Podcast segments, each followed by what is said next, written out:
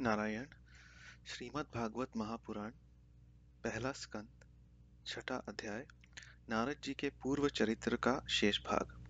श्री सूत जी कहते हैं, शौनक जी, देवर्षि नारद के जन्म और साधना की बात सुनकर सत्यवती नंदन भगवान श्री व्यास जी ने उनसे फिर यह प्रश्न किया। श्री व्यास जी ने पूछा, नारद जी जब आपको ज्ञान उपदेश करने वाले महात्मा गण चले गए तब आपने क्या किया? उस समय तो आपकी अवस्था बहुत छोटी थी। स्वयंभूव आपकी शेष आयु किस प्रकार व्यतीत हुई और मृत्यु के समय आपने किस विधि से अपना शरीर अपने शरीर का परित्याग किया? देवर्षे काल तो, तो सभी वस्तुओं को नष्ट कर देता है। उसने आपकी इस पूर्व कल्प की स्मृति का कैसे नाश नहीं किया? श्री नारद जी ने कहा, मुझे ज्ञान उपदेश करने वाले महात्मा गण जब चले गए, तब मैंने इस प्रकार अपना जीवन व्यतीत किया। यद्यपि उस समय मेरी अवस्था बहुत छोटी थी। मैं अपनी माँ का इकलौता लड़का था। एक तो वह स्त्री थी, दूसरे मूढ़ और तीसरे दासी थी। मुझे भी उसके सिवा और कोई सहारा नहीं था। उसने अपने को मेरे स्नेह पाश से जकड़ रखा था। वह मेरे योगक्षेम की चिंता तो बहुत करती थी, परंतु पराधीन होने के कारण कुछ कर नहीं पाती थी। जैसे कठपुतली नचाने वाले की इच्छा के अनुसार ही नाचती है, वैसे ही यह सारा संसार ईश्वर के अधीन है। मैं अपनी माँ के स्नेह बंधन में बंध कर उस ब्राह्मण बस्ती में ही रहा। मेरी अवस्था केवल पाँच वर्ष की थी। मुझे दिशा, देश और काल के संबंध में कुछ भी ज्ञान नहीं था। एक दिन की बात है मेरी माँ गौ धोने के लिए रात के समय घर से बाहर निकली। रास्ते में उसके पैर से सांप छू गया। उसने उस बेचारी को डस लिया। उस सांप का क्या दोष? काल की ऐसी ही प्रेरणा थी। मैंने समझा, भक्तों का मंगल चाहने वाले भगवान का यह भी एक अनुग्रह ही है। इसके बाद मैं उत्तर दिशा की ओर चल पड़ा।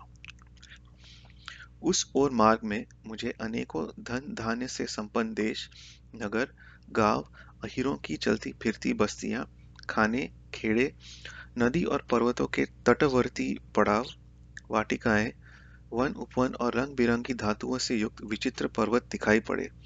कहीं कहीं जंगली वृक्ष थे, जिनकी बड़ी बड़ी शाखाएँ हाथियों ने तोड़ डाली थी। शीतल जल से भरे हुए जलाशय थे, जिनमें देवताओं के काम काम में आने वाले कमल थे। उन पर पक्षी तरह तरह की बोली बोल रहे थे और भौरे मंडरा रहे थे। ये सब देखता हुआ मैं आगे बढ़ा। मैं अकेला ही था। इतना लंबा मार्ग तो करने पर मैंने एक घोर गहन जंगल देखा।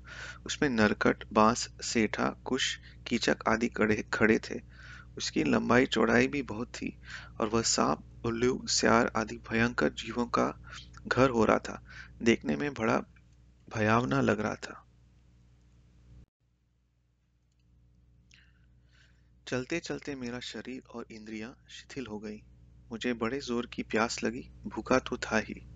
वहाँ एक नदी मिली। उसके कुंड में मैंने स्नान, जलपान और आचमन किया। इससे मेरी थकावट मिट गई। उस विजन वन में एक पीपल के नीचे आसान, आसन लगाकर मैं बैठ गया। उन महात्माओं से जैसे मैंने सुना था, हृदय में रहने वाले परमात्मा के उसी स्वरूप का मैंने मन ही मन ध्यान करने लगा। भक्ति भाव से वशीकृत चित्त द्वारा भगवान के चरण कमलों का ध्यान करते ही भगवत प्राप्ति की उत्कुट लालसा से मेरे नेत्रों में आँसू छल चला आए और हृदय में धीरे धीरे भगवान प्रकट हो गए। व्यास जी, उस समय प्रेम भाव के अत्यंत उद्रेक से मेरा रोम रोम पुलकित हो उठा। हृदय अत्यंत शांत और शीतल हो गया। उस आनंद की बाढ़ में मैं ऐसा डूब गया कि मुझे अपने और ध्येय वस्तु का तनिक भी भान न रहा। भगवान का वह अनिर्वचनीय रूप समस्त शोकों को, शोकों का नाश करने वाला और मन के लिए अत्यंत लुभावना था। सहसा उसे न देख मैं बहुत ही विकल हो गया और अनमना सा होकर आसन से उठ खड़ा हुआ।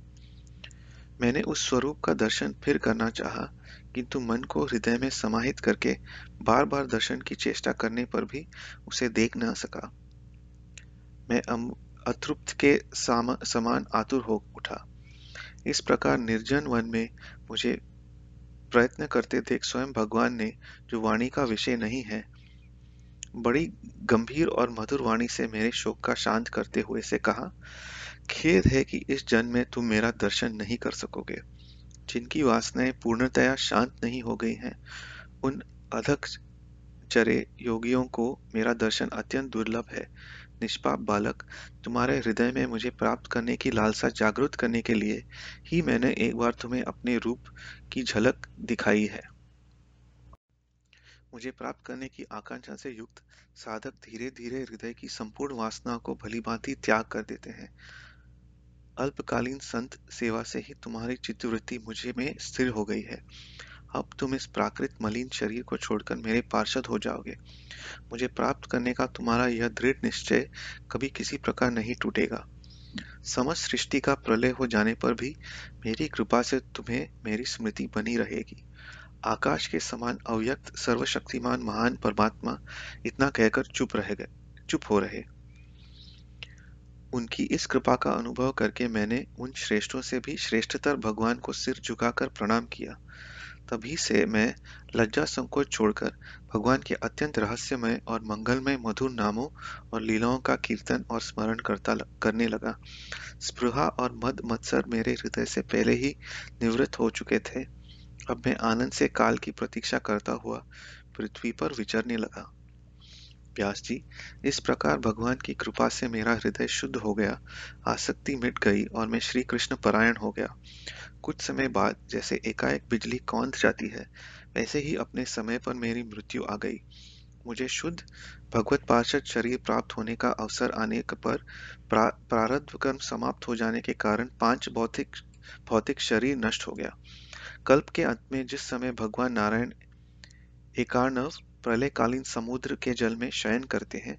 उस समय उनके हृदय में शयन करने की इच्छा से इस सारी सृष्टि को समेटकर ब्रह्मा जी जब प्रवेश करने लगे, तब उनके श्वास के साथ मैं भी उनके हृदय में प्रवेश कर गया।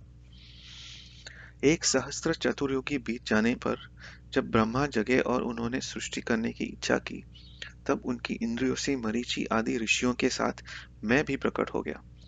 तभी से मैं भगवान की कृपा से वैकुंठ आदि में भी और तीनों लोकों में बाहर और भीतर बिना रोक टोक विचरण करता हूँ। मेरे जीव, जीवन का वृत्त भगवत भजन अखंड रूप से चलता रहता है। भगवान की दी हुई स्वर ब्रह्म से विभूषित वीणा पर तान छेड़कर मैं उनकी लीलाओं का गान करता हूँ करता हुआ सारे संसार में विचरता हूँ। जब मैं उनकी लीलाओं का गान करने लगता हूँ तब वे प्रभु जिनके चरण कमल समस्त तीर्थों के उद्गम स्थान है और जिनका यशोगान मुझे बहुत ही प्रिय लगता है। बुलाए हुए की भांति तुरंत मेरे हृदय में आकर दर्शन दे देते हैं। जिन लोगों का चित्त निरंतर विषय भोगों की कामना से आतुर हो रहा है, उनके लिए भगवान की लीलाओं का कीर्तन, संसार सागर से पार जाने का जहाज़ है, यह मेरा अपना अनुभव है। काम और लोभ की चोट से बार बार घायल हुए हृदय श्री कृष्ण सेवा से जैसे प्रत्यक्ष शांति का अनुभव करता है यम नियम आदि योग मार्ग से वैसा शा, वैसी शांति नहीं मिल सकती। व्यास जी आप निष्पाप हैं। आपने मुझसे जो कुछ पूछा था वह सब अपने जन्म और साधन का रहस्य तथा आपकी आत्मतुष्टि का उपाय मैंने बतला दिया। श्री सूत जी कहते हैं शौनक आदि ऋषियों देवर्षि नारद ने व्यास जी से इस प्रकार कहकर जाने की अनुमति ली और वीणा बजाते हुए स्वच्छंद विचरण करने के लिए वे चल पड़े। अहा, ये देवर्षि नारद धन्य है, क्योंकि ये शारंग पाणी भगवान की कीर्ति को अपनी वीणा पर गा गा कर स्वयं तो आनंद मग्न होते ही हैं। साथ साथ त्रि, त्रिता त्रिताप्त जगत को भी आनंदित करते रहते हैं, नारायण।